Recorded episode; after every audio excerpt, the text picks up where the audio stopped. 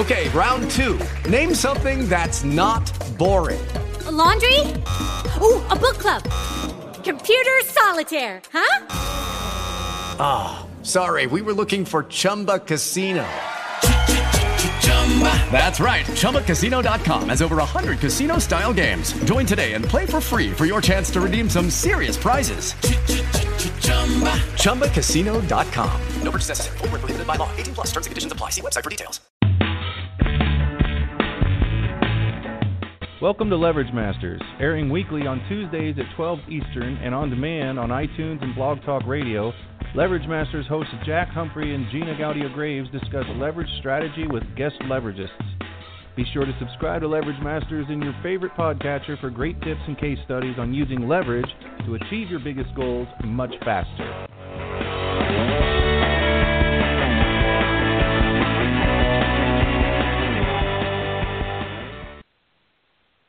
Welcome, everyone, to another episode of Leverage Masters. I am your co host, Gina Gaudio Graves, and along with my co host and all around partner, Jack Humphrey, we are the co founders of TheLeveragists.com and Divisio.com. And we have got a fantastic show lined up for you guys today. How are you today, Jack? I am good. Getting ready to fly to Taos, New Mexico tomorrow for a board meeting. So it's a busy oh, day. Oh, that's going to be so great. Yeah, it's going to be good to get back to New Mexico. I lived there for quite a while, and I always miss the place. And haven't been to Taos in a long time, so that'll be fun. Nice. Well, why don't you tell everybody a little bit about our guest today?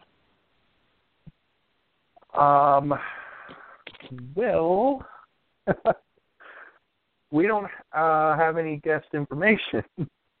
yes, we do. Um, we do.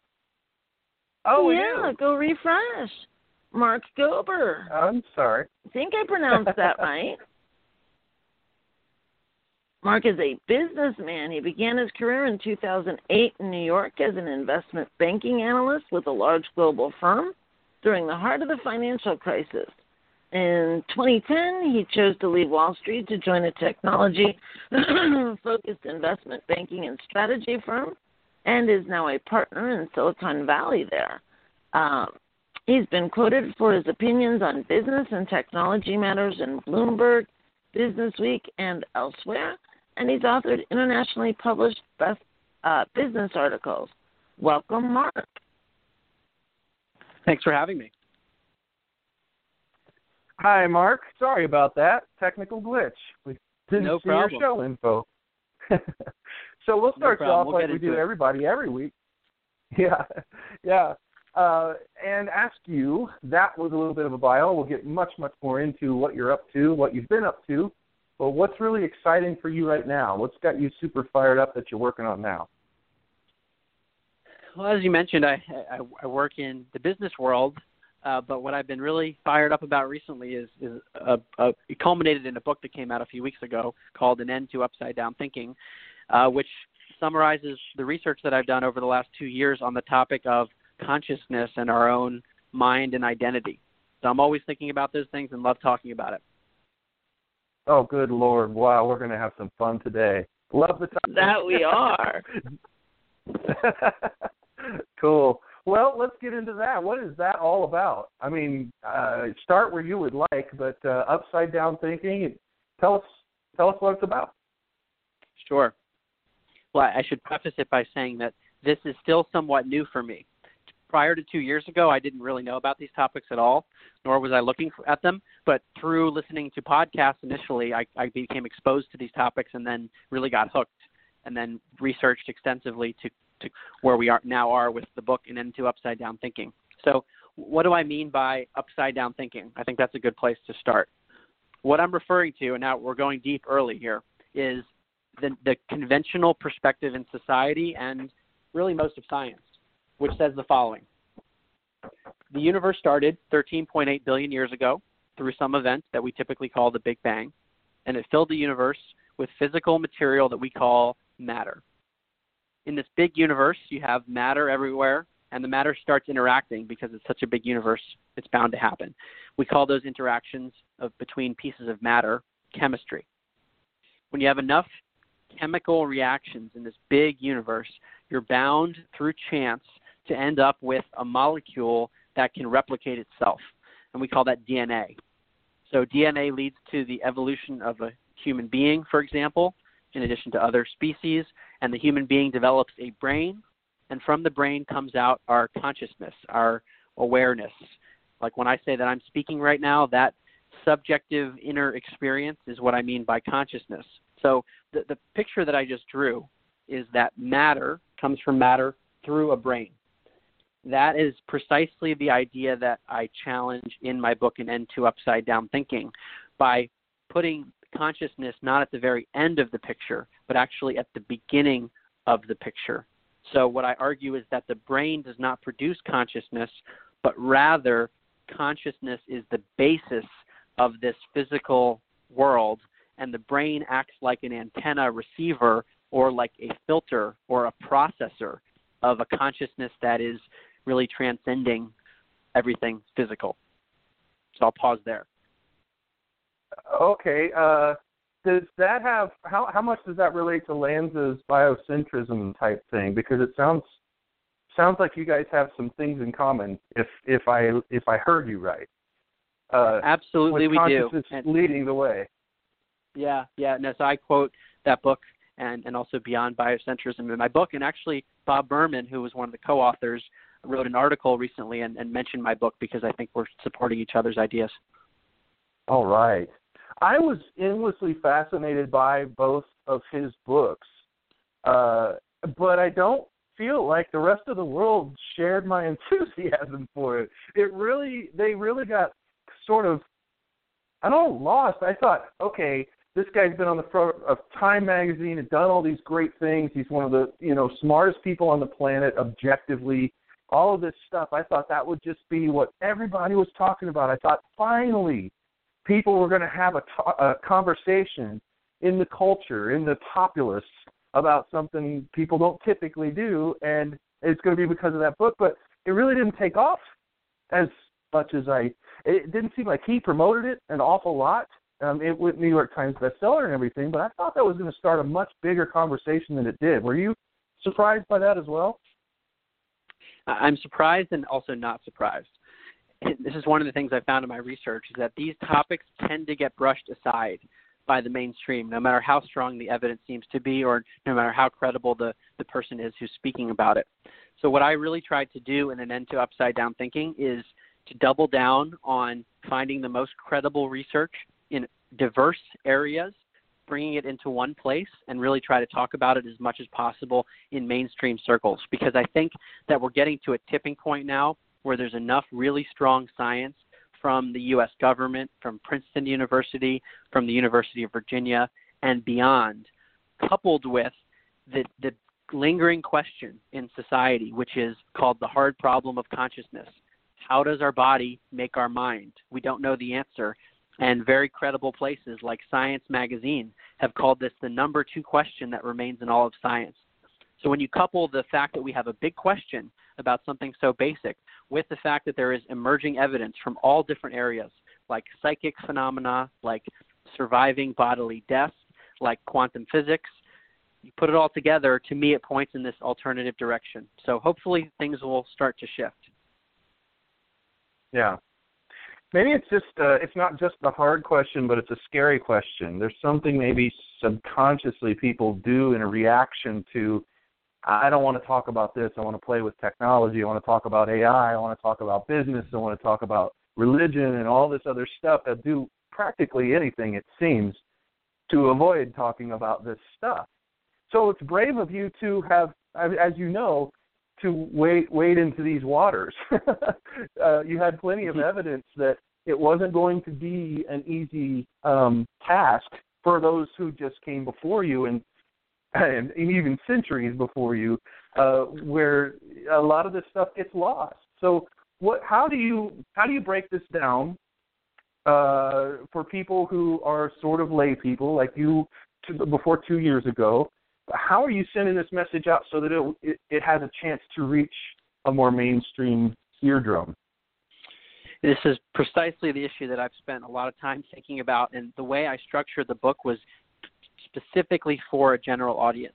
So I'm hoping that my background, just as someone who works in business, and I, I was captain of the tennis team at Princeton, so my, my background's kind of business athletics.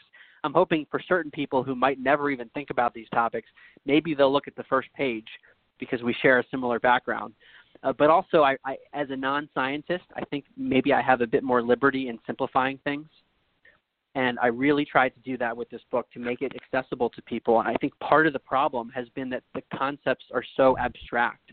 They're things that we're not seeing with our own eyes, and we tend to be biased by what our body is pushing us towards and what our eyes show us. And here we are talking about the mind and consciousness, and it's just an abstract thing. So I think the more it can be made concrete, the more credible pieces of evidence that can be put together in a simplified way. Like that's just that's what is my attempt, and we'll see how it goes because the book just came out. Yeah. Yep, I'm seeing it here on Amazon. Great reviews so far. Congratulations.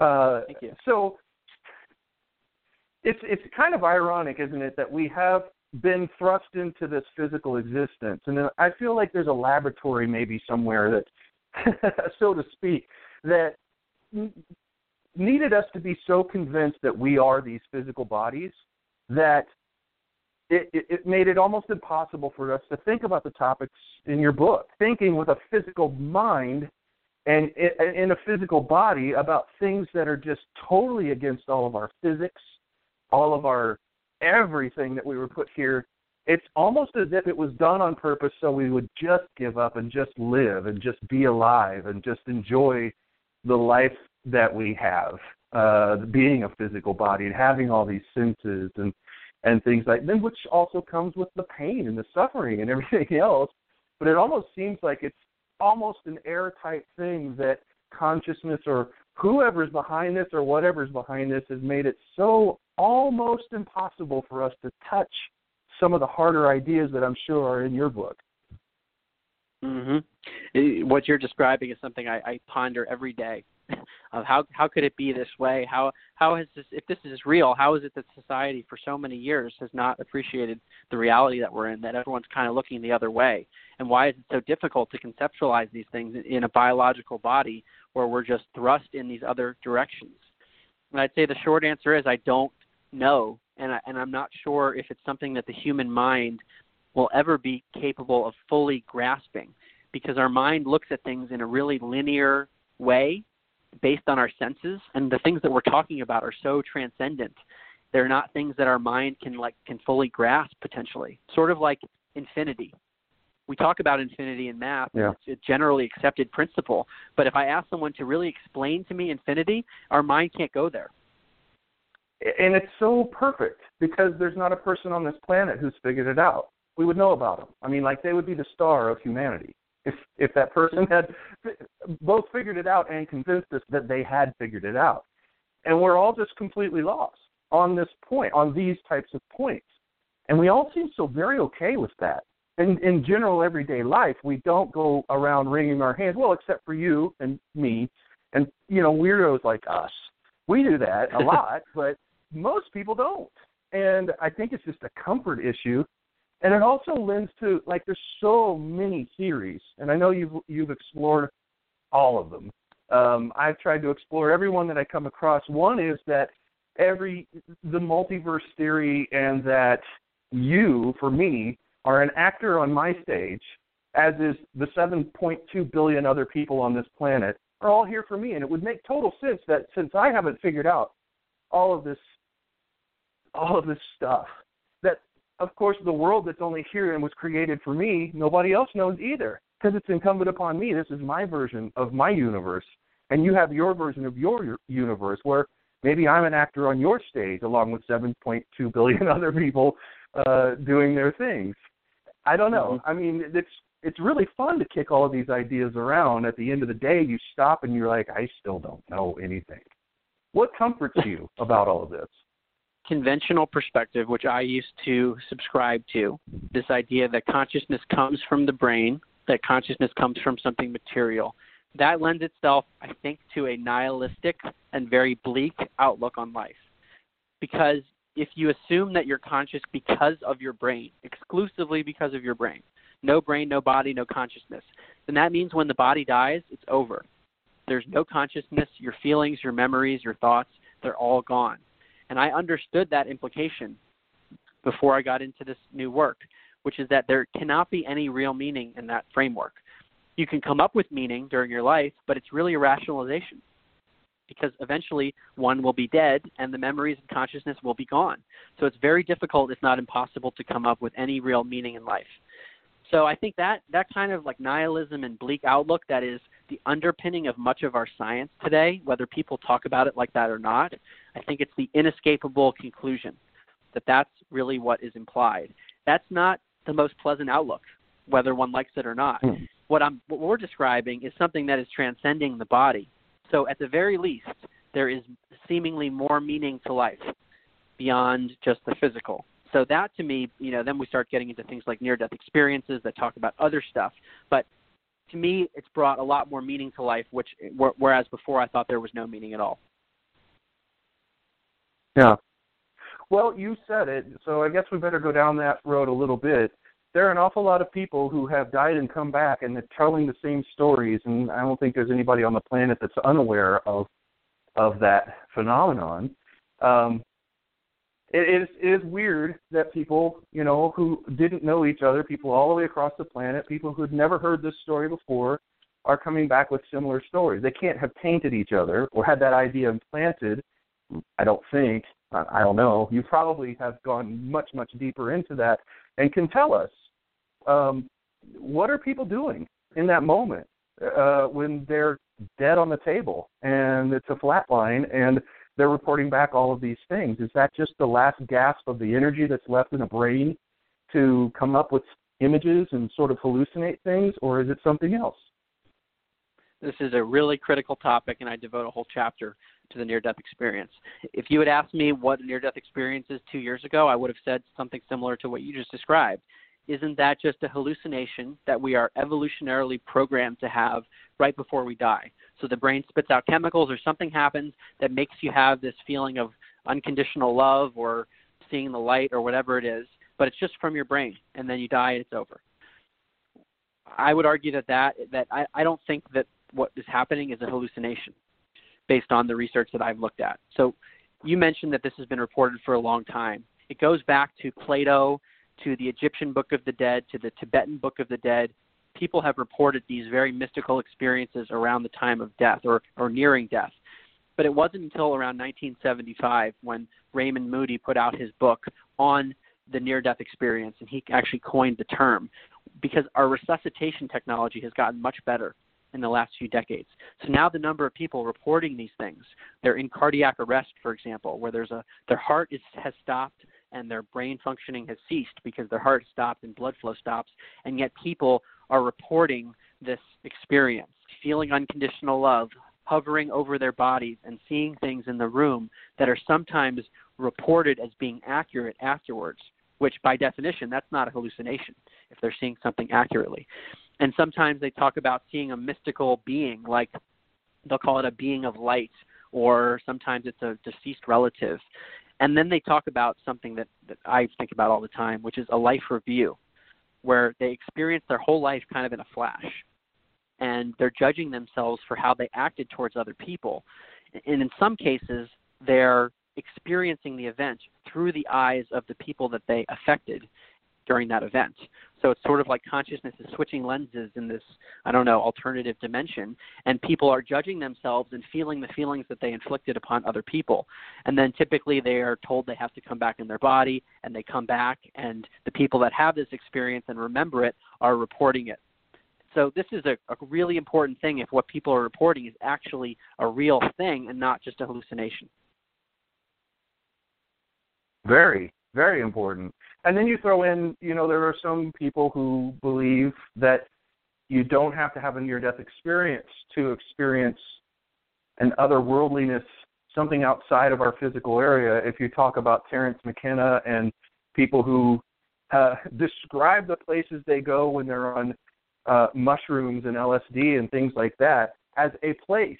And you would hear McKenna saying all the time, when you get there, you're going to see this, this, and this. And then people would go, I did. It was different. It was, you know. And he said, well, that's with your own filter and everything, but you, but it's a place. He described these other worlds that they would explore with uh, with drugs uh, as real places, and that also I wonder sometimes if that has something to come into play with all of this, just because of what I said earlier, in that we are so convincingly shoved into these physical bodies in every way that you watch people go from cradle to grave totally believing they are that person, they are this persona, they are this, you know, thing. They're Protestant, they're they're white, they're black. They think that they are those bodies. And it's because it's so convincing. And then people either with near death experiences or with psychedelics or you mean the ayahuasca craze has gone absolutely bonkers in the last 10 years and people are searching those people who choose to search are searching and they're convinced that they're seeing things that are real in a whatever otherworldly sense you can define reality right? Mhm yeah. Well these are these are important points. I, I view the brain as being like a filtering mechanism for consciousness, and things like psychedelics or near death experiences that seem to reduce brain functioning in a certain way unlock this broader reality that we typically don't see. It's like unlocking the filter. Psychedelics studies have have kind of resumed in the last few years after a hiatus, uh, but there was a study in 2012 on psilocybin, which is the active compound in magic mushrooms, and people when they have their psychedelic trips, the researchers find a reduction in certain parts of the brain, a reduction in brain activity in certain parts of the brain, which again aligns with this idea that if we reduce what the brain is doing, somehow that unlocks something broader that is just typically filtered out. And similarly with the near death experience, people have no mm-hmm. brain functioning or they have just an extremely impaired brain and yet they have an enriched consciousness. This pattern of reduce, reducing the brain and enriched consciousness, we see it in a few other areas too, supports the notion that consciousness is transcending the body, I would say. Hmm. That's really wild. That's actually the first conversation I've ever had about both of those together, near death NDEs and uh, psychedelics and you came prepared. And I just want to remind everybody, we really did I didn't have any notes on you before we started this.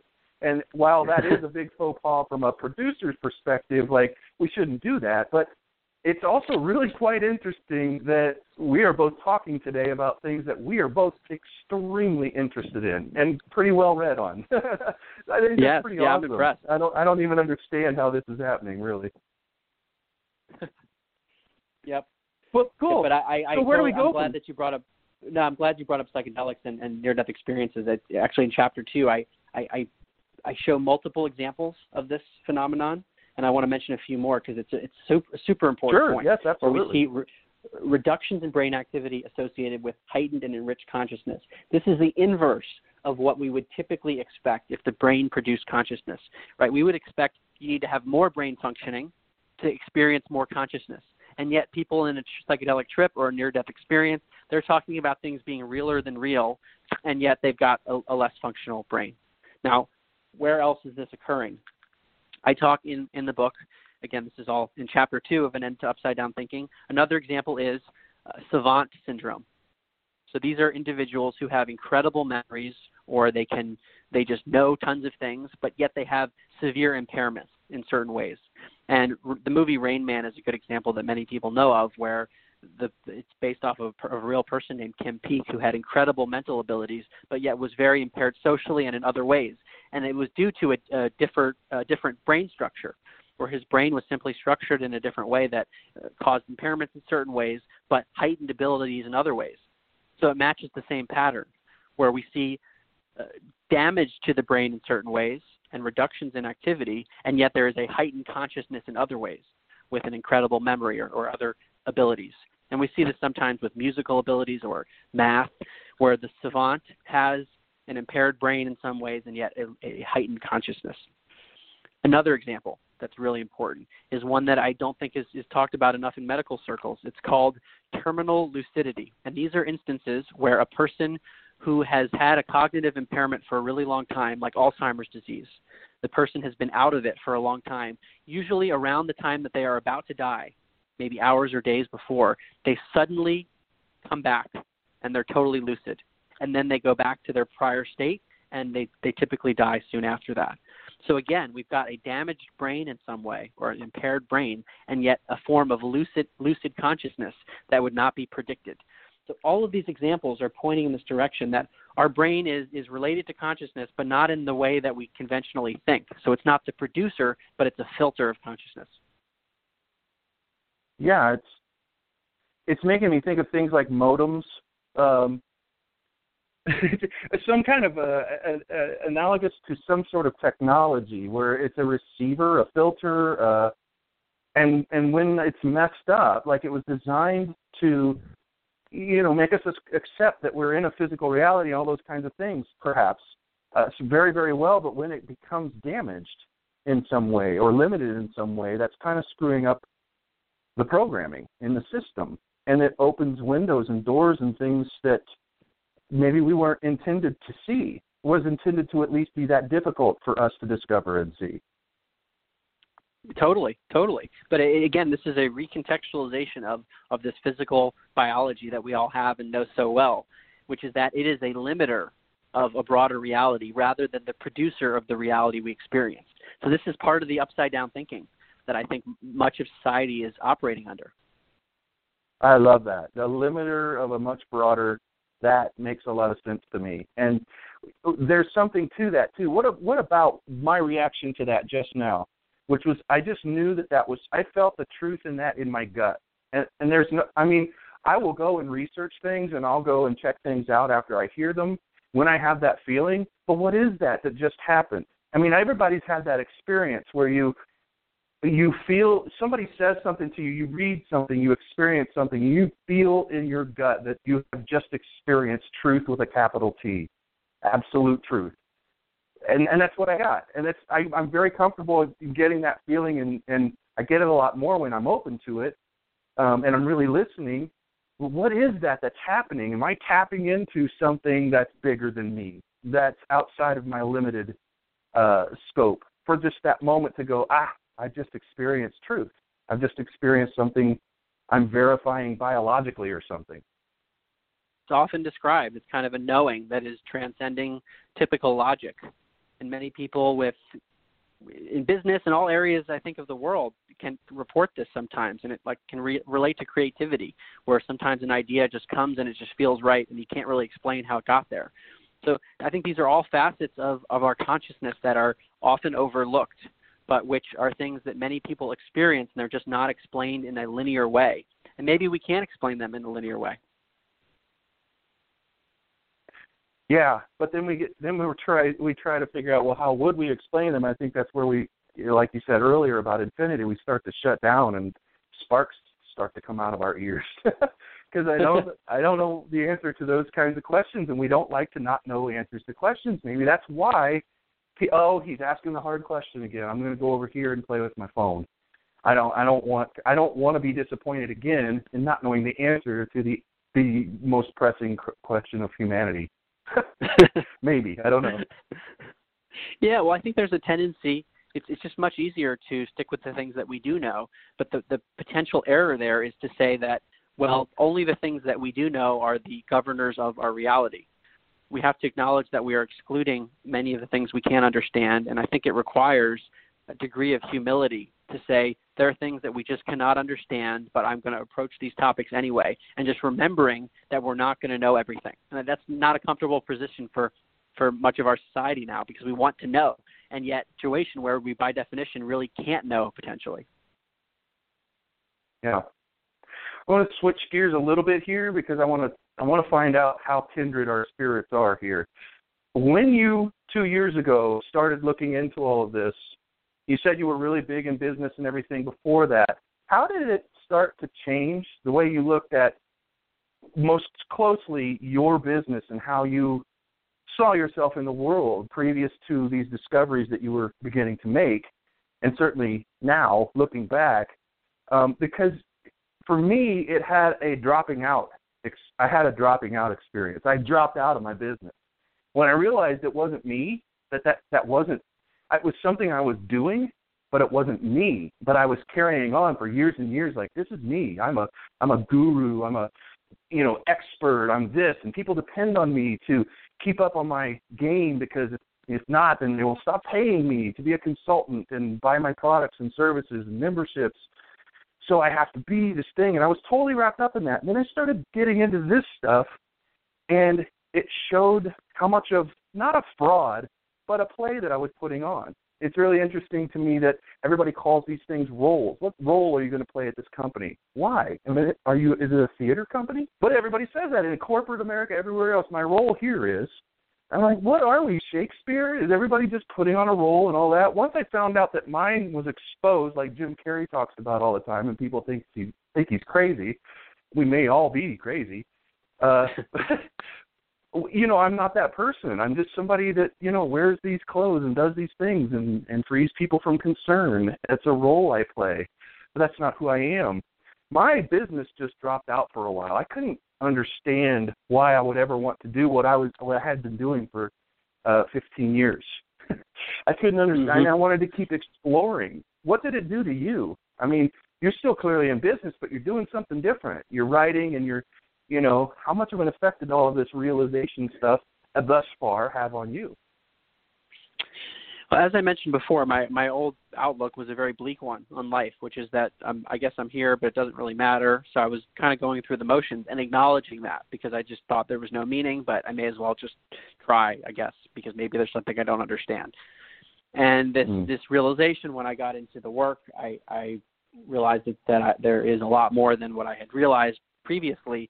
And what I think it did for me is that it opened up a whole avenue of passion that I just didn't know existed in my life. So I'm, I'm still currently working. I'm a partner at my firm, and so it's just like outside of that work environment, it's a new passion that just didn't exist at all. And I think it recontextualizes how I think about the business world and finances and things like that, because there are certainly benefits to working and being able to support oneself, and uh, which allows me to explore many of these things in detail. So there's a lot of uh, benefits to that. But it's it's just it's brought a new area of life for me that just didn't exist at all before.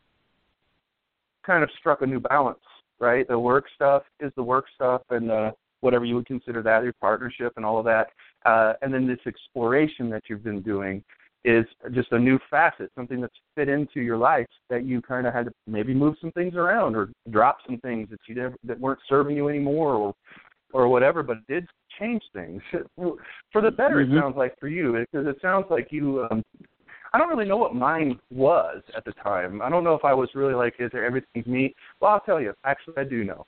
I was ignoring it completely, and I would do anything in my power to not talk about the big stuff uh you know and i didn't know i wasn't doing it consciously. I would just naturally avoid ever you know doing what i called then the woo woo stuff.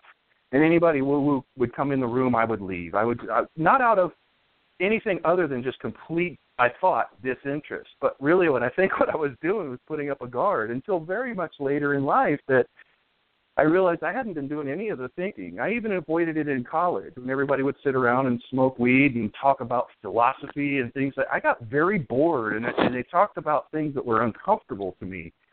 So I Mhm. successfully avoided all that. It sounds like you had come up. But I've got to jump in right here for a minute, Jack. I've got to jump in Yeah. here for a minute because one Uh-oh. of the things Uh-oh. that we've really realized is that what you focus on really does expand. And as Jack was dropping out of business as a result of this thinking, what happens to Jack? But he attracts Gina into his life.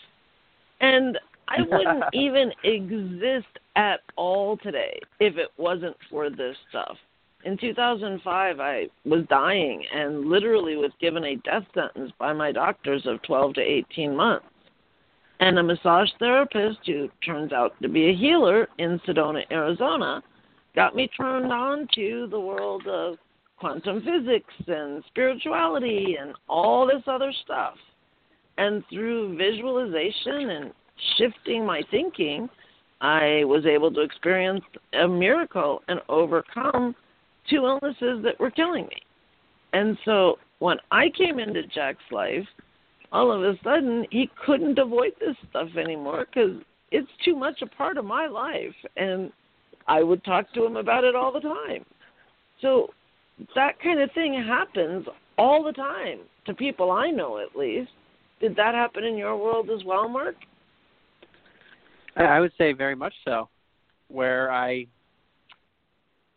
I was kind of of the conventional. It was in the conventional world where these things were just not discussed at all, and maybe I would think about the big picture every now and then. Then I learned about these things, and it was at first very isolating because I didn't know anyone else who who even explored these things, and I thought I, I was just crazy or something. I'm like, how could there be all this evidence and no one knowing about it on the surface, or no one even talking or acting like they know it? But over time, as I've explored things further and have started talking about them more, a lot of new people have entered my spheres. And I've come to learn that there are a lot of people that have either had experiences or who know about the science and the ideas and are thinking about them.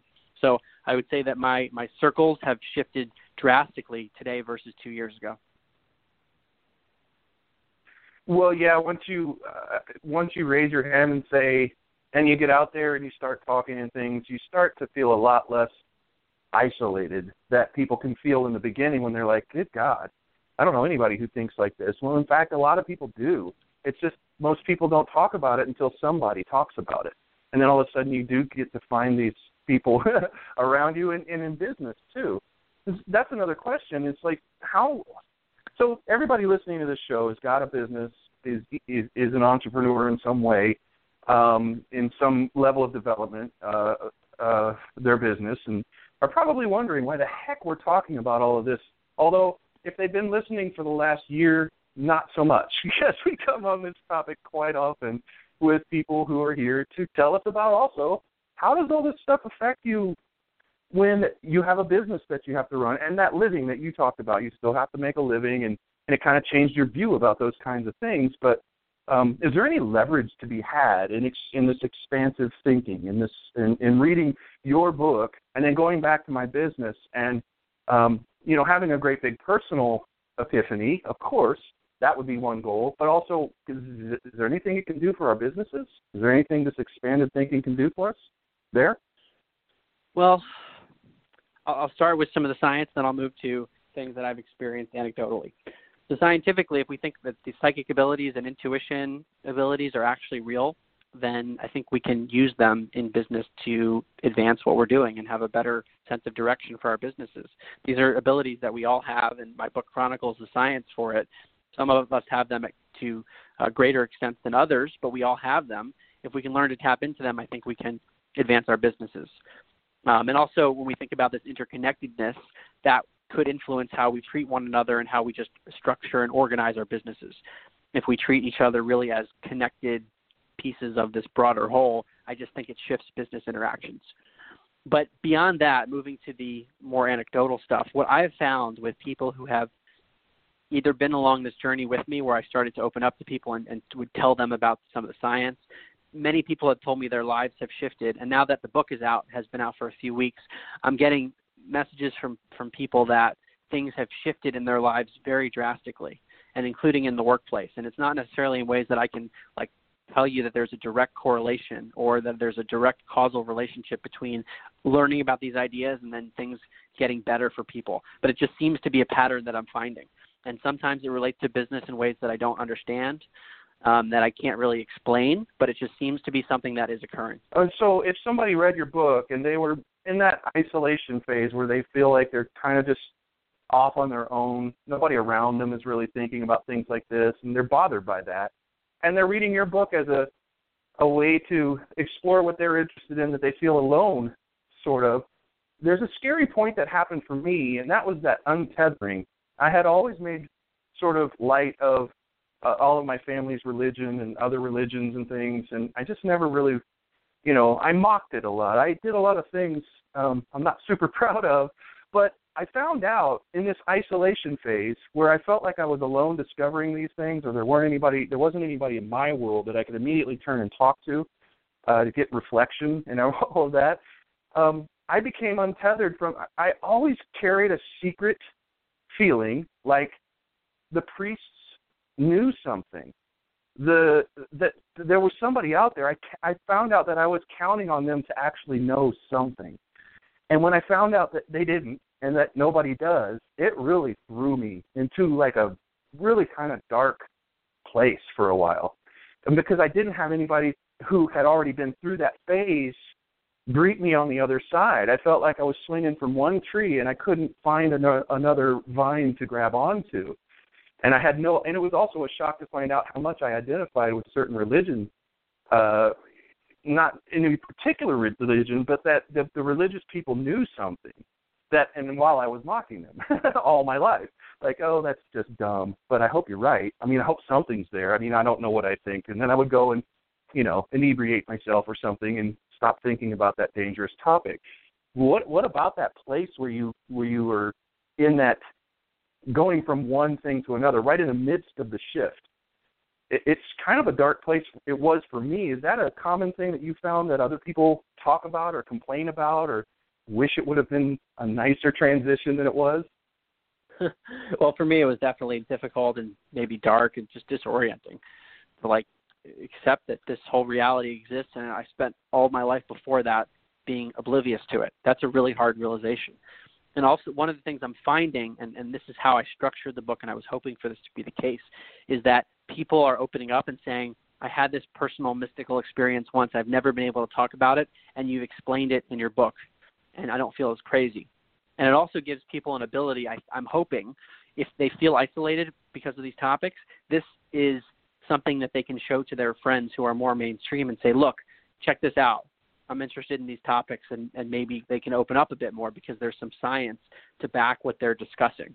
So I'm really hoping that this platform will open things up for many, many people who are afraid to discuss these things or who feel feel very isolated. I'll tell you, uh, the contrast to that, the 180 of that, is you don't go around sharing Lanza's biocentrism book. That's for sure. There's, I mean, way to make a, a friend go away. and then the really uncomfortable part of weeks and months after, did you read it? Did you read it? And they have to lie to you because that, most people are not down with that. I think that's one of the reasons his thing just went flying over everybody's head, and that your thing has a chance of reaching people that his didn't because it's more approachable. And I'm really happy to hear about any project that seeks to do that because the, a lot of this stuff is very heady and it can be very intellectual and and, and per- perceived as like non uh, you know welcoming to the average person and it makes a, an average person feel dumb really quick. Like i don't need to be here you bunch of weirdos and you know and they discount whatever's being said based on that experience. So i really have a lot of hope that your book will uh, do a much better job than those coming before you have um, in bridging that gap well, I tried to pick really tangible examples that don't require even any intellectual knowledge. So, for example, there's a phenomenon known as remote viewing, which I had never heard of before until I looked at the research, which is the ability to perceive something without seeing it with your eyes. So you're not physically there, but you can see it and you can draw it out. The U.S. government that was had an a, that was an FBI or CIA uh, study at one point, wasn't it? That was like a real legitimate government program or something. I heard.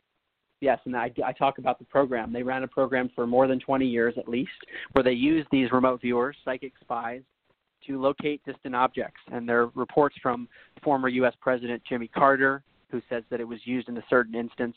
But for an everyday person, what I was able to do is find documents that the CIA declassified. And I include those documents in the book. One of the documents says, remote viewing is a real phenomenon. That's a direct quote from the document. So that's just pretty explicit right there. And then um, in 1995, Congress and the CIA asked a prominent statistician to look at the evidence for these types of phenomena at the conclusion of the project. And the woman, her name is Dr. Jessica Utts. In 2016, she was the president of the American Statistics Association and a professor of statistics at UC Irvine. Very credible person. In her report to Congress and the CIA, which is publicly available, she says using the standards applied to any other area of science, it is concluded that psychic functioning has been well established. These are like direct quotes that you don't even have to be intellectual to say, okay, these are credible institutions and people that are looking at this closely and they say it's real. So to me, as just someone who explores, I think that that warrants someone to investigate further if the person has any curiosity. Yeah. That's crazy. I this is the closest I've ever felt to Joe Rogan's podcast ever. This is so awesome, and you better show up on his show, man, because you totally deserve to be there. And because this is just so wild. It's great to talk about this stuff. I don't get that kind of an opportunity, you know, usually. So, what are some other phenomena? What are some? Tell me some of the weird, cool, juicy stuff that you dug up that we can find in the book related to that. Go all out. Don't hold back. Okay.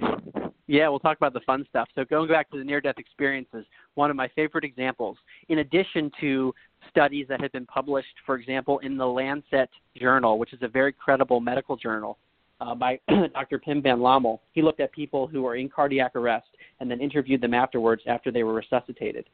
And he found that 18%, one eight, had a near death experience. Now, modern medicine would predict it would be 0%. So something as big is going on in a mainstream medical journal published that.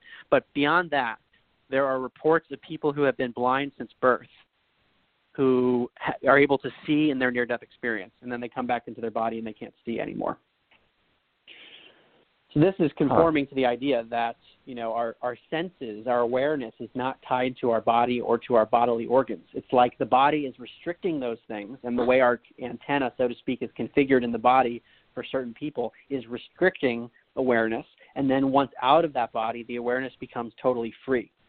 It's a to- it's a crazy thing to think about. Someone blind since birth well, is able to see during the near death experience. What about uh, Alzheimer's then? So uh, surely that must have come up, and it's probably explained in much the same way. It's I've always looked at people like, oh God, I looked at it completely from the physical side. My grandpa had it, and I I hated watching him slip away. He's still very much alive and fairly healthy, but his declined severely as the disease progressed. And then I heard many years later that it's just a detachment to this physical reality.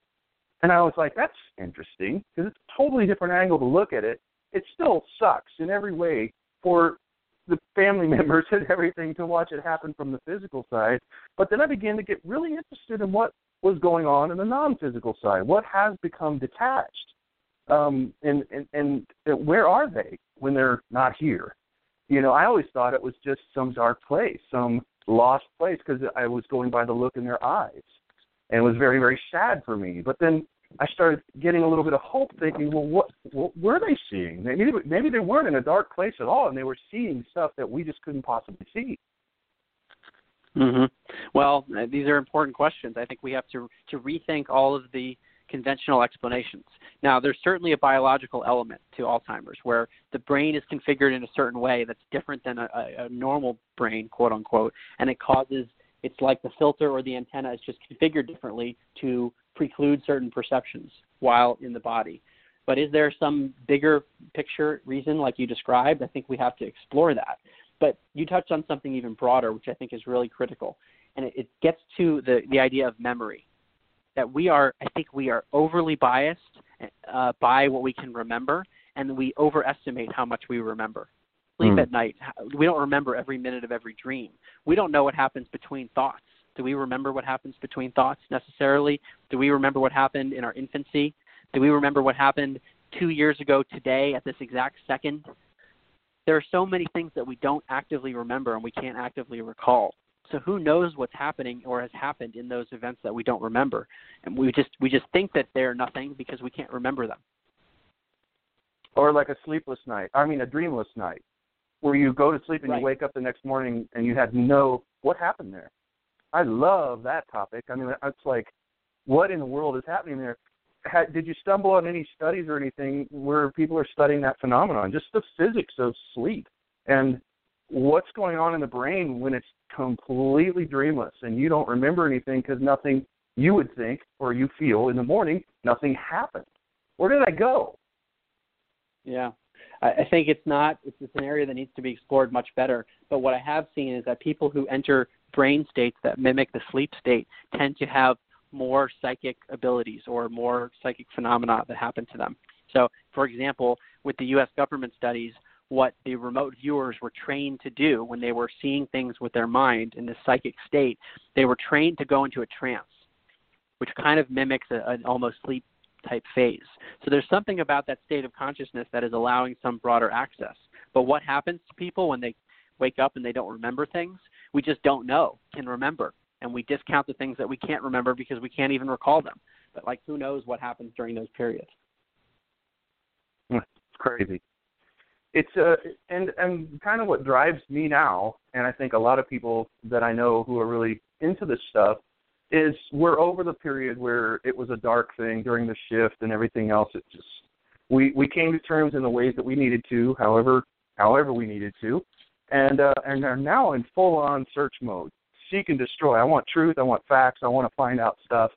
And uh, these are the kinds of topics that really get us going. This gets our hands rubbing together, like, ooh, yeah, what's up with that? And I even get excited when people like you say, I don't know. And I'm like, I don't know either. Isn't This is great. And like, but let's keep searching. Let's keep, you know, let's keep doing this because this is really the work of of our species. You know, I mean, there aren't anybody. There are no existential crises on the on the plains of Africa with the lions and the gazelle that we can perceive at least, right? I mean, we're the only ones, and we're and it, clearly we're. I believe we're supposed to be doing this because because we are simply just because we are doing it, and um so I I try to get as many people excited about it as I can without acting like you know without seeming too badly off the rails, uh, which I'm sure you've had the that experience everybody typically does. It's like that look that you get, and you're like, ooh, ooh this conversation's over. Let's go talk about something else. well, you know, I, I wrote the book with that conversation in mind. Example that I discussed, there's some backing to it, and if someone wants to question it, then it's a matter of questioning the science and the methodologies, um, rather than the the the actual fact itself. So that's one of the approaches that I typically try to take. But I wanted to go back to your, your point about the, the curiosity towards these topics and the importance. I think they're intellectually interesting, and it's just interesting from an existential standpoint to understand who and what we are. But I think there's a major crisis happening on the planet, and it's not even controversial to say that. I mean, anyone who turns on the news for two minutes can see that there are a lot of problems in the world. And to me, it stems yeah. from this very issue misunderstandings of reality and who and what we are the, the problems, most if not all of them, are stemming from a, a hidden belief that we are fundamentally separate from each other and that we are finite beings. It's a scientific assumption that we are finite, we're here for this body, and that's it in most cases. And in many cases, we are fundamentally separate from one another. Now, if those assumptions are not true, a lot of the behavior we see that is going on around the world where people are mistreating each other, those things don't make sense under a interconnected reality. So this has implications for how we even structure society, politics, and way beyond. We have built an even more perfect machine than we were given when we came into this physical existence, with clearly the limiters put on us that we talked about earlier, right? We were pretty well limited, and we were put into this physical existence or things we were able to do and not able to do. Whereas physics was invented right along with us to make sure that that all happened. And what did we go and do? But we started having philosophical discussions and things like that pretty early on. But we built an even more perfect mousetrap with social media, news, um, technology, and all these other things to distract us even further than our than our regular senses were meant to do. How do we get out of a cycle where we're actively participating in how everything's going kind of nuts right now? And we've got tools like out the wazoo to make sure that it continues. And then there's a few. It feels to me sometimes like there's a few people like you out there, sort of maybe screaming into the wind, like, "Hey guys, over here, I can help." I mean, are we going to make it? Are we going to be able to do it, or is it too far gone? I don't know. I hope we can make it. That's part of the reason I felt the urgency to write this book. I mean, I wrote it in a few weekends after doing a year of research because I, I said this has to come out ASAP because I, there's urgency for this. But I, many of the issues that you're talking about relate to a belief that that there is an external world, that happiness and the things that we seek are external. That's an assumption that there is an even that an external does even exist outside of consciousness. And what this is pointing towards is a very what I'll call non-dual perspective that all there is is consciousness and there is no external. And therefore things like happiness and the elimination of suffering, which are things that everyone is seeking no matter who you are, um, those things are not going to be found in an illusory external world. So it becomes very practical when people say, "I want to be happier. I want to get rid of suffering." I think it will it will stem at the core from this understanding that we are consciousness and everything is occurring within consciousness to stop looking externally so much.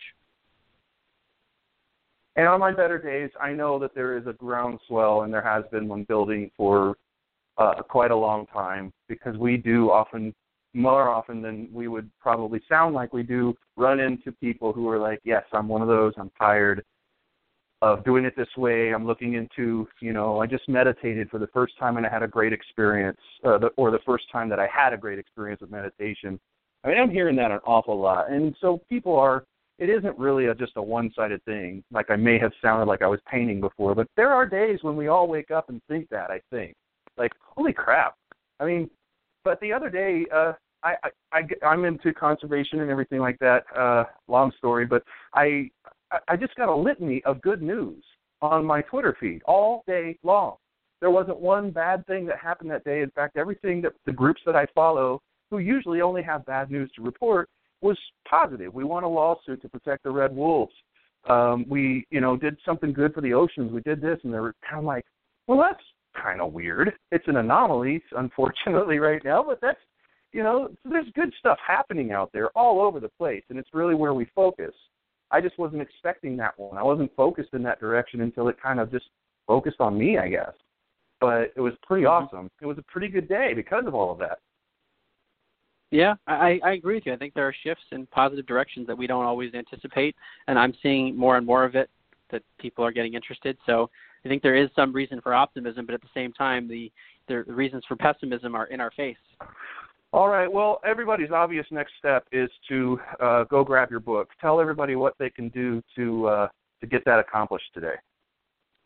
So my book is called An End to Upside Down Thinking: Dispelling the Myth that the Brain Produces Consciousness and the Implications for Everyday Life.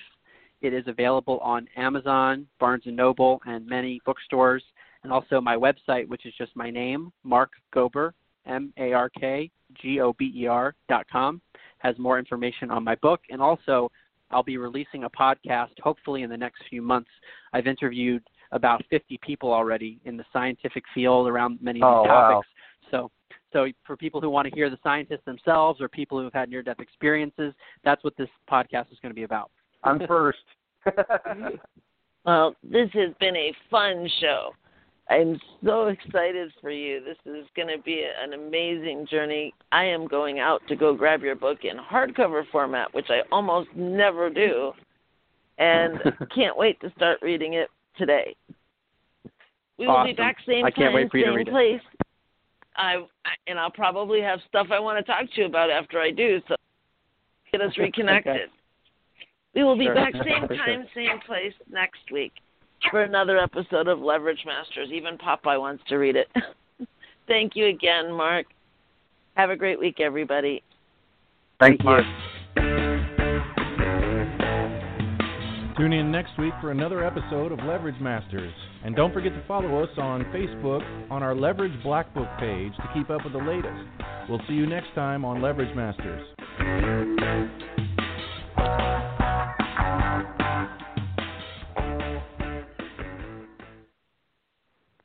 Hello, it is Ryan, and we could all use an extra bright spot in our day, couldn't we? Just to make up for things like sitting in traffic, doing the dishes, counting your steps, you know, all the mundane stuff. That is why I'm such a big fan of Chumba Casino. Chumba Casino has all your favorite social casino style games that you can play for free anytime, anywhere with daily bonuses. That should brighten your day a little.